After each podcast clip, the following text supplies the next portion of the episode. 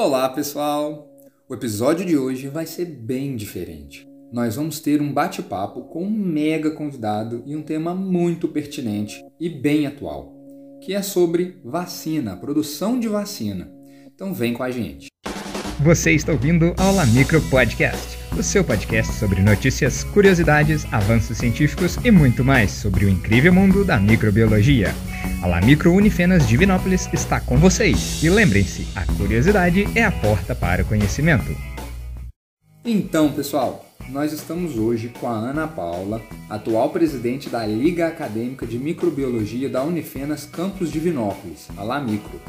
E foi ela quem trouxe para nós, né, o convidado de hoje, Bruno Câmara. Opa, é um prazer estar aqui com vocês. Bruno, é um prazer ter você aqui como convidado. E conta pra gente um pouquinho sobre você, sobre o seu canal, suas redes sociais. Então, para quem ainda não me conhece, né, nunca viu esse doido aqui falando, sou biomédico, fiz a residência multiprofissional em hematologia e hemoterapia, fiz o meu mestrado em virologia e é, durante a graduação eu criei um blog chamado Biomedicina Padrão e hoje eu estou em todas as redes sociais, LinkedIn, Facebook, o Instagram, Telegram, divulgando é, conteúdos da biomedicina, de ciência, né, de maneira geral, principalmente da biomedicina. Então, qualquer dúvida que você tiver sobre habilitações, mercado de trabalho, tudo relacionado aí ao nosso mundo de biomedicina, é, eu sempre estou divulgando muitas informações para vocês. Então, é, se vocês procurarem Biomedicina Padrão e nas redes sociais, vocês me encontram por lá. E pode mandar mensagem, tirar dúvidas, estou sempre à disposição de todo mundo. E é isso aí. Se vocês precisarem da minha ajuda, pode contar comigo sempre. Bruno, vamos conversar sobre vacina. Uhum. É, um contexto geral. Vamos, é, vamos abordar a produção da vacina, a do Covid também. Mas vamos, mas vamos começar falando num contexto geral. Porque no contexto da própria história uhum. do Brasil, né, é, nós tivemos eventos é, como a revolta da vacina, estamos presenciando né, movimentos anti-vacina. É. Uhum. Isso tudo é, é, produto de um medo coletivo em torno da vacina. Isso. É, eu gostaria que você falasse para a gente, para o nosso público, né, a respeito disso. Vamos lá então. Essa questão da, da vacina, né, que o Igor falou, vem mesmo, né, até tendo um movimento mundial, né, de não querer se vacinar, né, que é um problema muito sério para a saúde pública. E, e, muita coisa vem de mitos, né, que tudo começou aí com um pesquisador que foi pago por uma empresa lá para falar que a vacina causa, causava autismo, e isso começou a gerar uma má reputação na vacinação, só que depois viram que era tudo uma farsa e o, e o pesquisador lá perdeu todos os títulos dele de, de médico, de cientista, porém, na cabeça de muita gente ainda ficou esse, esse grande mito de que vacina causa autismo e que faz mal, né? Então, hoje, é, se a gente for falar em desenvolvimento de uma vacina, é, é um processo longo, né? Ao longo de todos esses anos, desde a primeira vacina até hoje, todo o desenvolvimento de uma vacina tem demorado muito tempo, né? cerca de 10 a 15 anos, para a gente chegar numa vacina que seja aplicada na, na população, na grande massa. Né? Então, para vocês terem uma ideia, a vacina da cachumba foi a mais rápida até hoje a ser desenvolvida e ela demorou cinco anos para ficar pronta. Porém, a gente vem, né, nos últimos anos, tendo um avanço muito significativo na ciência né, e na medicina. E com isso, a gente pôde é, acelerar esse processo, agora no caso da pandemia, e trazer uma vacina com desenvolvimento mais rápido, né, cerca de, de meses, né, 12 até 24 meses, que é o caso da vacina contra a Covid. Né. Então, a gente acha que o desenvolvimento da vacina deve demorar. Não, não é esse o problema, né? É, o desenvolvimento da vacina demora porque não é tão fácil assim, não era tão fácil antigamente a gente chegar no resultado final. Hoje, é, essa facilidade aumentou bastante por causa do aumento da tecnologia. Bruno, você poderia contar para a gente como funciona a fabricação e desenvolvimento dessa uhum. vacina e de qualquer outra vacina, seja do Covid, a do Ebola? Como, como são essas fases? Então vamos lá agora então ver é, eta as etapas desse desenvolvimento. A primeira delas é a inicial, né, que é o estágio exploratório. Nesse estágio é que são começados ali, iniciadas as primeiras pesquisas básicas, modelagem computacional, para identificar quais são os antígenos, né, aquelas moléculas que podem ser usados como candidato à vacina. Então, no primeiro momento, a gente tem que pesquisar ali qual é a proteína do vírus ou da bactéria que pode servir como um antígeno que vai desenvolver ali no nosso sistema imune a resposta imunológica. Então, nesse estágio exploratório, é pesquisa básica e é tentativa e erro. Vai tentando, descobrindo, fazendo modelagem computacional até chegar naquelas moléculas que são candidatas, né, que geralmente são partes do vírus que causam a resposta imune que a gente deseja no corpo do ser humano.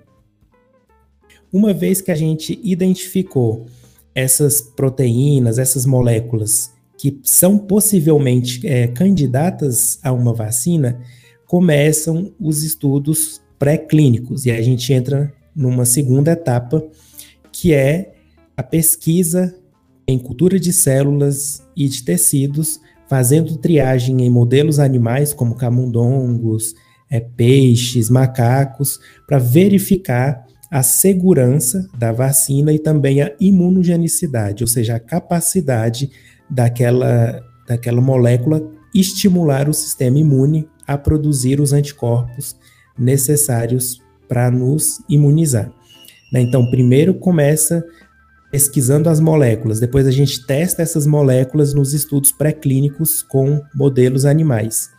E depois que uh, foi consider considerado que essa vacina é segura e ela é capaz de gerar uma resposta imune no organismo né, dos animais, aí começam então os ensaios clínicos, que são os testes com os seres humanos.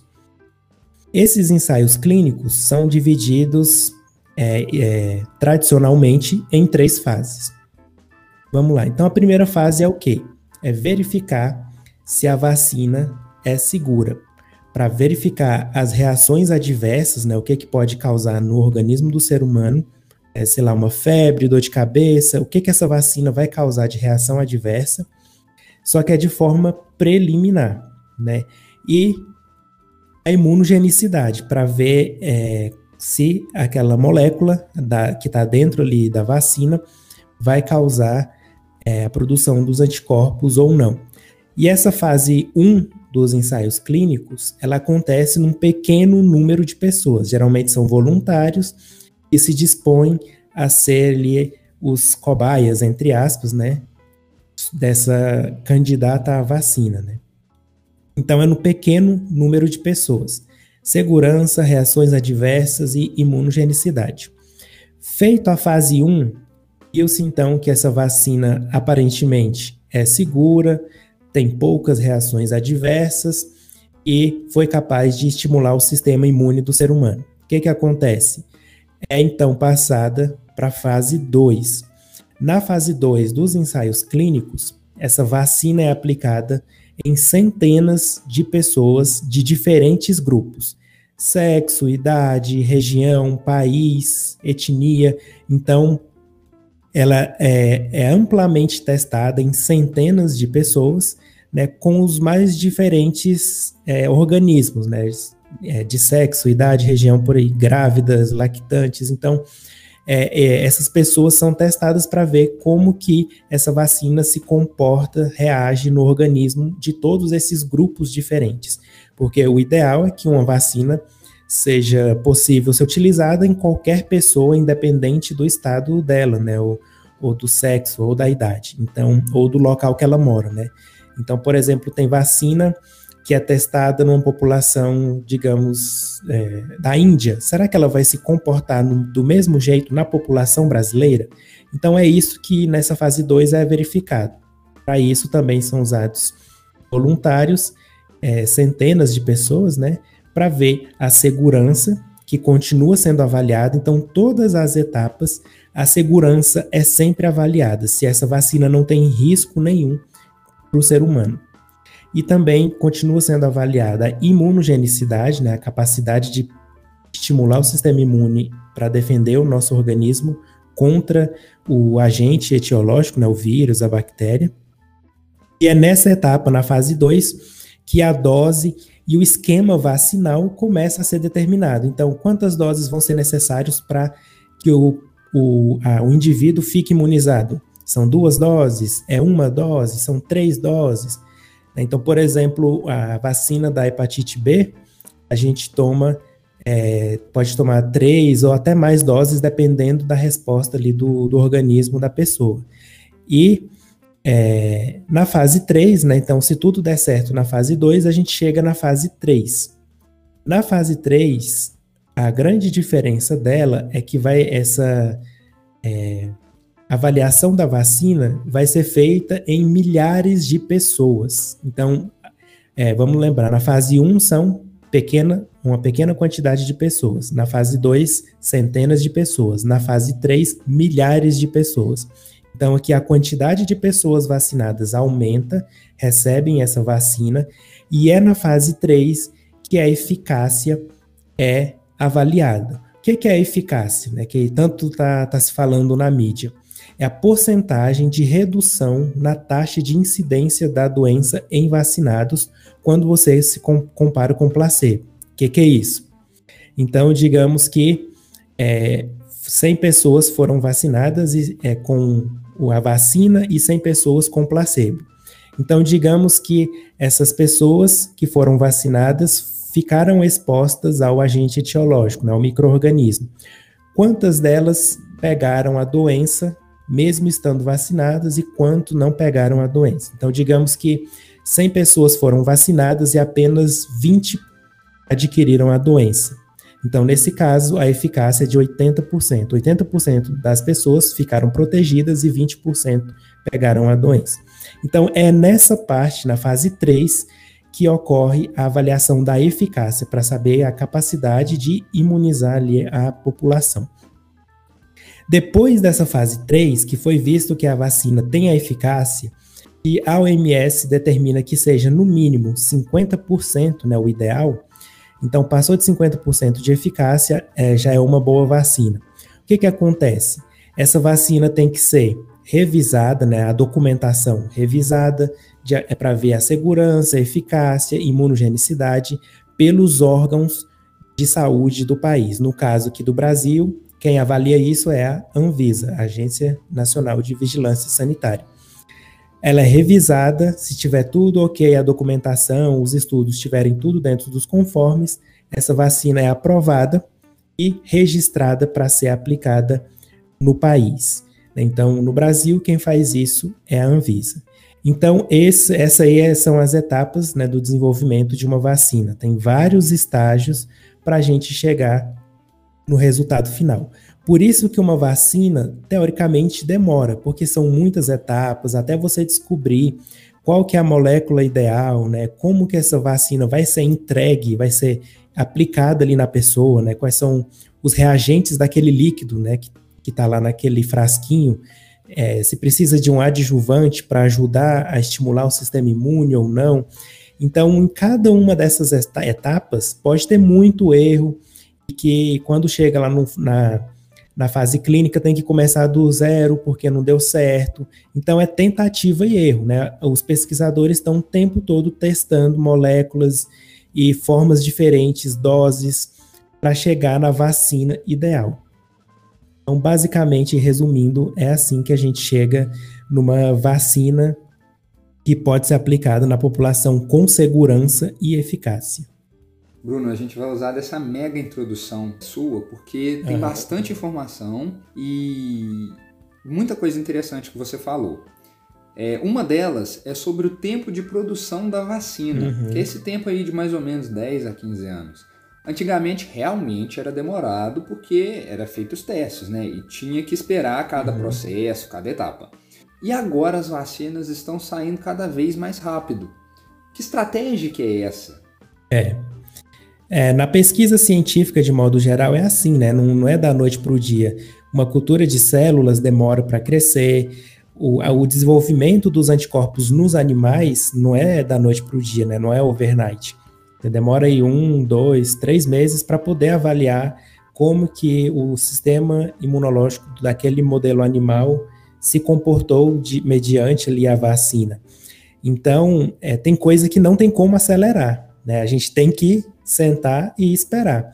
Claro que o que, que acontece hoje em dia para agilizar isso é que são feitas vários testes ao mesmo tempo, ali, simultaneamente, com moléculas diferentes, e aí aquela que deu certo vai para a próxima etapa, e aí você já vai fazendo muitos outros experimentos ali simultaneamente àquele, para ver qual que deu certo, já passa para a próxima etapa. O problema disso é que gasta muito dinheiro, né? Então, por isso que é importante investir. E, e na pandemia a gente viu que houve um, um aumento no investimento né, para o desenvolvimento da vacina, que é muito importante. O dinheiro é necessário para essa vacina sair o mais rápido possível também. É. E temos uma polêmica né, do pessoal negacionista aí, que estão falando que vacina altera DNA, é, estão implantando microchip através de vacina. a gente até ri. É, Exatamente, né? É cada coisa absurdo que a gente ouve, mas a, a Ana ela tem uma pergunta sobre essa questão. Ana. Bruno, em 2020 tivemos a novidade de uma vacina sendo fabricada pelo RNA do vírus. É. E duas empresas, né, apostaram nessa técnica, que é a Moderna e a Pfizer. Uhum. Porém, saiu boatos que essa vacina altera o nosso próprio DNA. E por que, que essa ideia não procede? Bom, então vamos lá, né? Uma vacina. Primeiro, essa vacina contra a Covid de RNA mensageiro é a primeira aprovada para uso humano. Já existem algumas vacinas de uso animal. É como, se não me engano, é a sinomose. Porém, ser humanos ainda estavam fazendo os testes, né? Já, já havia sido tem, é, estudado isso, né? Pesquisadores ao longo do tempo estavam estudando isso e a Covid veio aí como é, para pôr à prova se estava funcionando ou não esse tipo de vacina. Bom, a vacina de RNA mensageiro, né? O que é o RNA? É uma molécula que contém uma informação genética proveniente do DNA. Então, ela é uma molécula intermediária entre o DNA e uma proteína. Ela carrega a informação para produzir uma proteína. A molécula de RNA, né, de, modo geral, ela não entra, não se liga ao nosso DNA. Então não tem perigo nenhum a gente receber uma vacina de RNA, porque é uma molécula que não tem como se integrar com o DNA do nosso corpo. Qual que é a grande vantagem de ter uma molécula de RNA pra, na, no caso da vacina. Quando a gente olha né, na, nas, na, no melhor cenário para a produção de uma vacina, aquela ideal é uma vacina em que as proteínas sejam produzidas, né, as proteínas virais ou bacterianas sejam produzidas dentro da própria célula do ser humano, e aí sim o sistema imune reconheça essas proteínas. Né? Então, como a vacina de RNA tem a informação para produzir uma proteína, essa proteína vai ser produzida na célula do ser humano. Mas essa proteína não causa infecção, ela não se liga no nosso DNA, ela vai simplesmente servir para ser exposta nas moléculas de MHC, né, umas moléculas de superfície na nossa célula, para que as células conheçam, né, as células imunes, reconheçam aquilo como algo estranho. Então, a grande vantagem da molécula de RNA, né, da vacina de RNA, é que as proteínas são produzidas dentro das nossas células. E isso estimula o nosso sistema imune muito melhor do que se a gente usar, por exemplo, uma vacina de vírus inativado ou de vírus atenuado. Né? Então, essa é a grande vantagem. E fora isso, o pior que pode acontecer se uma vacina de RNA der errado é o RNA se degradar. Ele não vai causar nenhum outro problema no nosso organismo, né? além disso. E a proteína por si só, ela não causa nenhuma infecção, não causa nenhum problema para o organismo. No máximo que pode acontecer com essa proteína viral, por exemplo, ela ser degradada em aminoácidos. Então, assim, eu considero que é um grande avanço na ciência essa primeira vacina de RNA mensageiro para uso humano e podemos ter certeza que futuramente muitas outras vacinas de RNA mensageiro vão ser desenvolvidas porque a eficácia dela, né, como ela estimula o sistema imune, é muito melhor do que outros tipos de vacina. Aí, eu acho que o grande problema é que as pessoas, é, quando falam-se de, ah, vai mudar o meu DNA, é porque existe sim um tipo de vacina que é de DNA, né? Não é de RNA, é de DNA. Nesse caso, também não tem ainda nenhuma vacina aprovada para ser humano. O DNA, né, nesse caso da vacina, ele sim se incorporaria no DNA do ser humano. Aí, nesse caso, é, é meio arriscado usar um DNA aleatório ali se ligando no DNA do ser humano. Então, é, não foi aprovada até hoje nenhuma vacina de DNA, porque existe sim um certo perigo, porque uma molécula de DNA estranha se ligando ao nosso DNA pode causar algum problema, mas isso não é o caso da Covid e de nenhuma outra vacina que existe até o momento. Né? Então a gente pode ficar despreocupado que não vai alterar a RNA de ninguém, ninguém vai virar jacaré. As vacinas foram aprovadas, foram testadas, então não tem que ter medo de ser vacinado de maneira nenhuma. E uma coisa bem interessante que você disse também, Bruno, é que na fase 2 é testada em centenas, né? É, centenas. Centenas de pessoas. E que a resposta desses testes varia de local, né, da população, como você deu exemplo, né, no Brasil e na Índia. Uhum. É, uma parcela da população levantou uma questão dizendo que aqui no Brasil a vacina da Covid saiu muito rápido e que a Anvisa, que devia fiscalizar isso, deixou pular a fase. É. O que não é verdade, né? Não virou bagunça isso aí. É, a gente tem, teve um critério que é justamente a pandemia. Isso. Explica melhor pra gente essa, essa situação. É, o que que, que que aconteceu? A gente tem que lembrar que a gente está num cenário emergencial, a gente está no meio de uma pandemia. Então, algo teria que ser feito para agilizar a aprovação das vacinas. Então, o que, que foi feito, né? para agilizar isso e continuar mantendo segurança e eficácia da vacina. Algumas etapas desses ensaios clínicos foram é, fundidas. Então, muitos estudos fizeram a fase 1 e a fase 2 ao mesmo tempo. Então, ao invés de avaliar somente num pequeno grupo de pessoas primeiro e depois ir para centenas de pessoas, eles já avaliaram em centenas de pessoas diretamente, né? Pularam juntaram a fase 1 com a fase 2, digamos assim. Então, isso ganhou, deu tempo para a gente. Né? A vacina foi produzida mais rapidamente, não trouxe nenhum prejuízo o processo de fabricação da vacina, de pesquisa da vacina, né? apenas foram é, fundidas algumas, algumas partes. Né? Então, teve outras empresas que, que juntaram a fase 2 com a fase 3 e já avaliaram é, a dose, o esquema, e milhares de pessoas de uma vez só já viram a eficácia ali. Então, é, teve, não foi que pulou fases, mas essas fases foram feitas de forma conjunta, né, para ganhar tempo, porque senão não dava tempo de ter uma vacina esse ano ainda, né, este ano. Então, por isso que a gente teve essas vacinas aprovadas. E claro que essas vacinas estão sendo aprovadas de forma emergencial. A gente tem que estar sempre com isso na cabeça. Então, normalmente, não é que agora toda vacina vai ser feito isso. Não. Agora a gente está num, num, num, momento histórico e emergente que precisa desse, dessas medidas, mas isso não prejudicou em nada a qualidade da produção e do desenvolvimento das vacinas. A outra parte que pode ser é, agilizada nessa parte do desenvolvimento e aprovação da vacina é como essa vacina é avaliada, né? no caso do Brasil, pela Anvisa. Então, geralmente, a aprovação da vacina é um processo muito burocrático, demora até anos para que tudo seja avaliado e que a Anvisa libere essa vacina para uso no ser humano.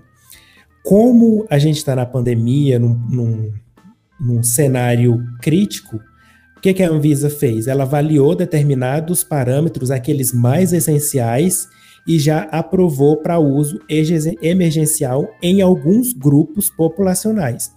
Por exemplo, mesmo que a vacina da Covid esteja aprovada para uso emergencial, grávidas e lactantes não podem tomar a vacina, né? Nem crianças, porque esses grupos populacionais não foram incluídos lá nos estudos, nos ensaios clínicos.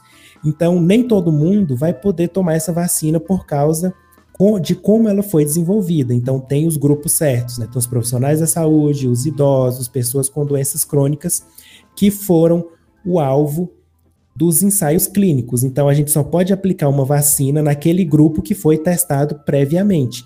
Então, o que a Anvisa fez? Ela acelerou a etapa de aprovação. Ela pegou os documentos mais importantes ali de eficácia, de segurança, de imunogenicidade, avaliou e falou: beleza, pode usar de uso emergencial.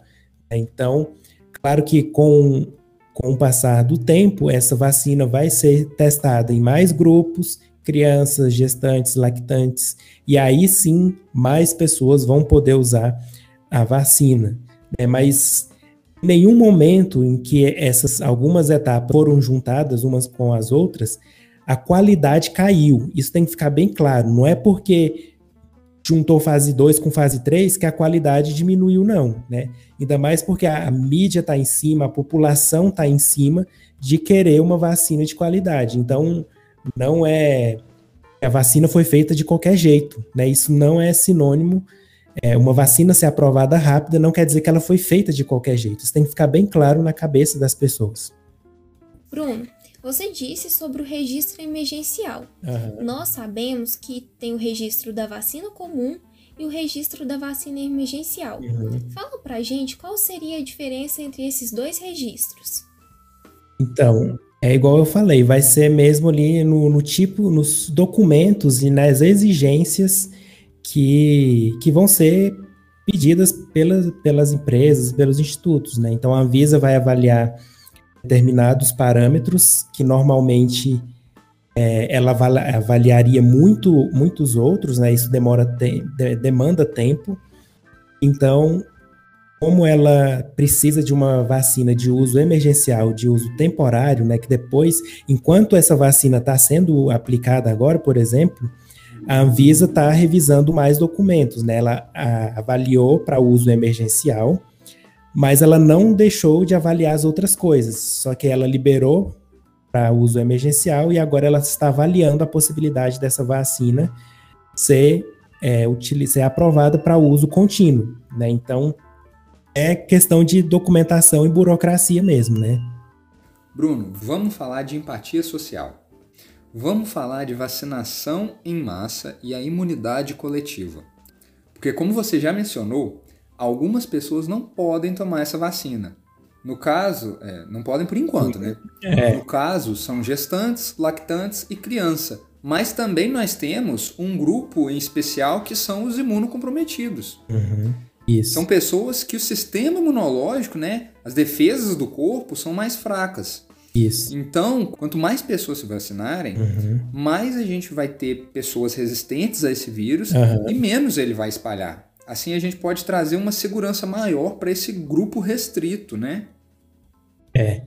Então, essa questão da imunidade coletiva é fundamental em qualquer vacina que a gente for falar. Porque o que, que acontece? Né? A gente chama até né, popularmente de imunidade de rebanho. Ou seja, quanto mais pessoas estão vacinadas, menor vai ser a circulação daquele agente na população. Então, se eu tenho, vamos imaginar um grupo de 100 pessoas. Se 80 pessoas estão vacinadas, elas vão estar imunes àquele agente e a chance daquelas 20 pessoas que não estão vacinadas adquirirem o agente etiológico vai ser bem menor.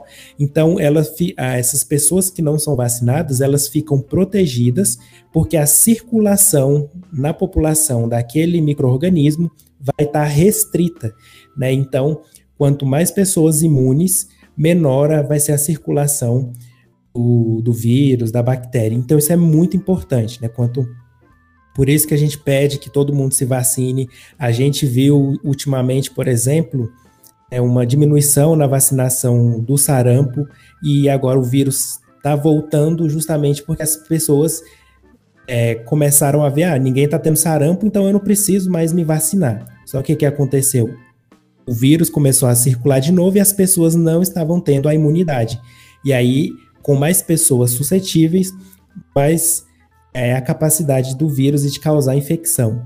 Então, é, é justamente isso, né? Essa imunidade coletiva que a gente tanto preza na saúde pública é para diminuir a circulação do microorganismo e diminuir a taxa de infecção da população.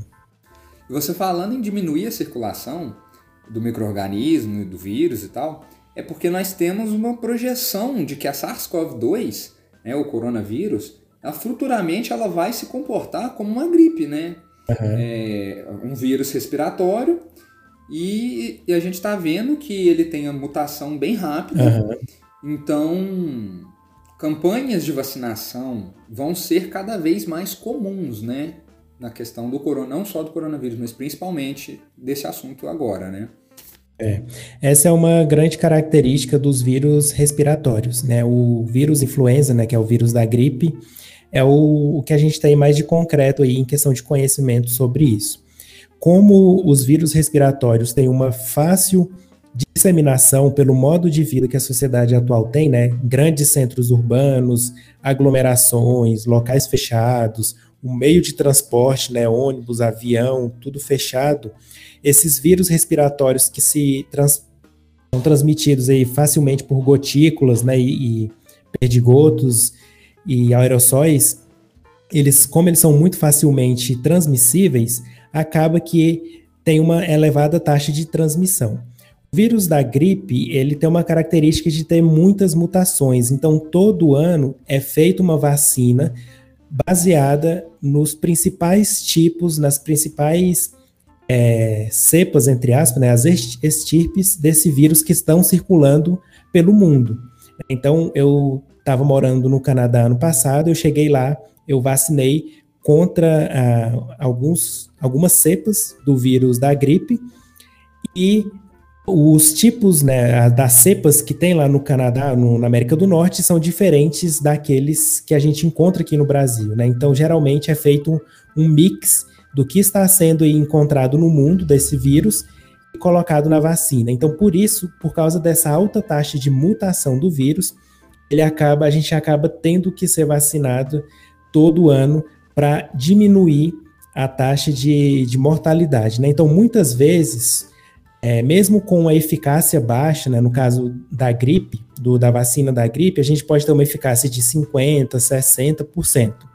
Mesmo uma eficácia não sendo 100%, até porque não tem vacina de 100% de eficácia, mesmo sendo 40, é, 50, 60, essa vacina é importante para evitar uma doença grave, que é o caso, por exemplo, que a gente está vendo hoje aí da Covid.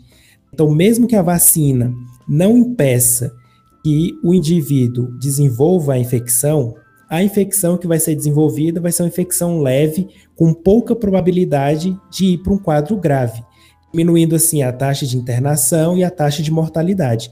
Então, uma vacina ela não, não precisa necessariamente ser 100% eficaz para diminuir as consequências daquela infecção. E olhando o coronavírus, como ele está hoje, e essas variantes que estão surgindo pelo mundo, parece que ele vai ter o mesmo comportamento do vírus influenza. Ele vai ter essas mutações aí, porque quanto mais ele é transmitido, mais ele vai adquirindo novas alterações no material genético dele, né? Essa alta taxa de replicação, e acaba que ele vai, vai se tornar um segundo vírus da gripe, digamos assim, né? Então, Todo ano vai ter que ser feita uma vacina de acordo com as principais variantes que estão circulando pelo mundo, e aí as pessoas são imunizadas. Geralmente essa imunização é feita um pouco antes do inverno, que é a época que, a, que esses vírus respiratórios têm uma alta na taxa de transmissão, né, por as pessoas ficarem mais aglomeradas em locais fechados, né, por, por estar frio, então elas ficam em locais mais quentes e aí aglomeram. E então o vírus, o coronavírus, vai acabar, do meu ponto de vista, passando mesmo a ser aí esse tipo, uma vacina anual que todo mundo vai ter que tomar, né? principalmente é, as gestantes, os idosos e os profissionais da saúde, que são o, os principais grupos de risco né, desses vírus. E aí a gente vai ter que esperar para ver como que isso vai acontecer, né? Mas parece, de acordo com essas variantes que estão surgindo, que sim, né, vai chegar um ponto que vai ter que ter uma vacina produzida anual e renovando o que tem dentro ali da vacina, né, as proteínas do vírus, para poder imunizar a população, principalmente os grupos de risco. Então, pessoal, é válido lembrar que as vacinas e fármacos possuem efeitos colaterais leves. É, com certeza. Então é comum ter esse efeito colateral, como, por exemplo, a dipirona, paracetamol e vacinas em geral, não é mesmo? É porque se a gente for ler a bula de remédio, a gente não toma, né? Isso aí. A gente não é. toma. É porque, assim, eu acho que as pessoas idealizam que aquela vacina ali é somente elas só pensam na parte de proteção, né? Elas não não param para pensar ou não têm o conhecimento mesmo de que a elas é um, um, uma substância que, é, biológica que vai causar uma alteração no seu organismo. Essa alteração é o quê? É uma resposta imunológica para proteger a gente da doença. Porém, o nosso sistema imunológico ele tem sim reações para poder ser ativado, né? Então, é, a gente vê muito isso em crianças, bebês que são vacinados. Geralmente eles ficam mais molinhos, um pouco de febre, em reação da vacina, mas isso é normal. Isso quer dizer que o nosso sistema imune está é, atuando ali, produzindo as células, os anticorpos, né, as células de memória, para poder combater futuras vezes que a gente entrar em contato com aquele mesmo microorganismo.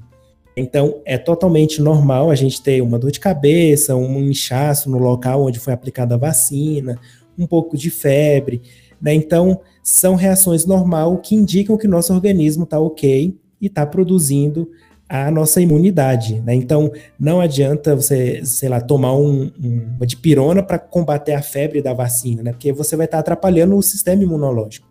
Claro que sim, pode acontecer uma vez ou outra de ter uma reação mais exacerbada, né? Ninguém, nenhum ser humano está livre disso, né?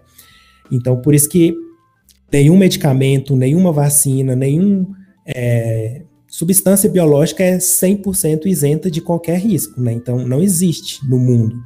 Então, a gente, mas a gente não tem que ficar pensando nas exceções. A gente pensa que aquilo lá vai ajudar a gente, que é normal sentir um pouquinho de febre, uma dor de cabeça e que isso ajuda o nosso organismo e que a gente, mesmo que a gente pegue o vírus, desenvolva a infecção, vai ser uma infecção leve que não vai trazer sérios prejuízos para o nosso organismo, como se fosse se a gente tivesse suscetível, não tivesse imunizado e pegasse o vírus aí na comunidade e desenvolvesse uma doença grave, tivesse que ir para UTI, né, ir para o respirador ou ir para a fila de uma UTI porque a UTI está lotada. Então é melhor a gente prevenir do que remediar. Bruno, e disso que você falou agora, me trouxe aqui na mente uma situação que com certeza você já deve ter ouvido alguém falar desse jeito. Eu já ouvi muito, inclusive, de familiares, uhum. que é a seguinte frase. Ela é desse jeito. A pessoa fala desse jeito. Acho que esse ano eu não vou tomar a vacina. Porque a gente toma, parece que a gente fica doente por causa dela. Essa questão mesmo é de você, mesmo tomando a vacina, se você pegar, digamos, o vírus da gripe, que é mais conhecido, você tomou a vacina da gripe e mesmo assim você ficou gripado. Só que a gripe que você teve foi muito leve. Se você não tivesse vacinado, a sua gripe teria sido muito pior e teria chance de evoluir para um quadro mais grave. Né? Então as pessoas acham que elas não vão pegar de jeito nenhum. Dependendo da eficácia da vacina, você pode pegar, mas aí vai ser uma infecção leve, que você nem vai precisar ir para o hospital, né? porque geralmente infecção viral, a maioria delas, principalmente as respiratórias, a gente não tem muito o que fazer. É se hidratar e esperar o período de replicação viral até produzir os anticorpos e você ficar imune. Então, né, geralmente, por isso que a gente tem raiva até do médico, né? Ah, tô com uma, o médico falou que eu tô com virose e não tem nada que eu possa fazer, né? Mas geralmente vírus é assim mesmo. Então, é, é normal essas reações adversas, né, leves, e tudo bem, você vai ser imunizado e ok. Bruno, me veio outra coisa aqui na cabeça também. E é uma questão que é polêmica. Essa é bem polêmica, aliás. Ixi.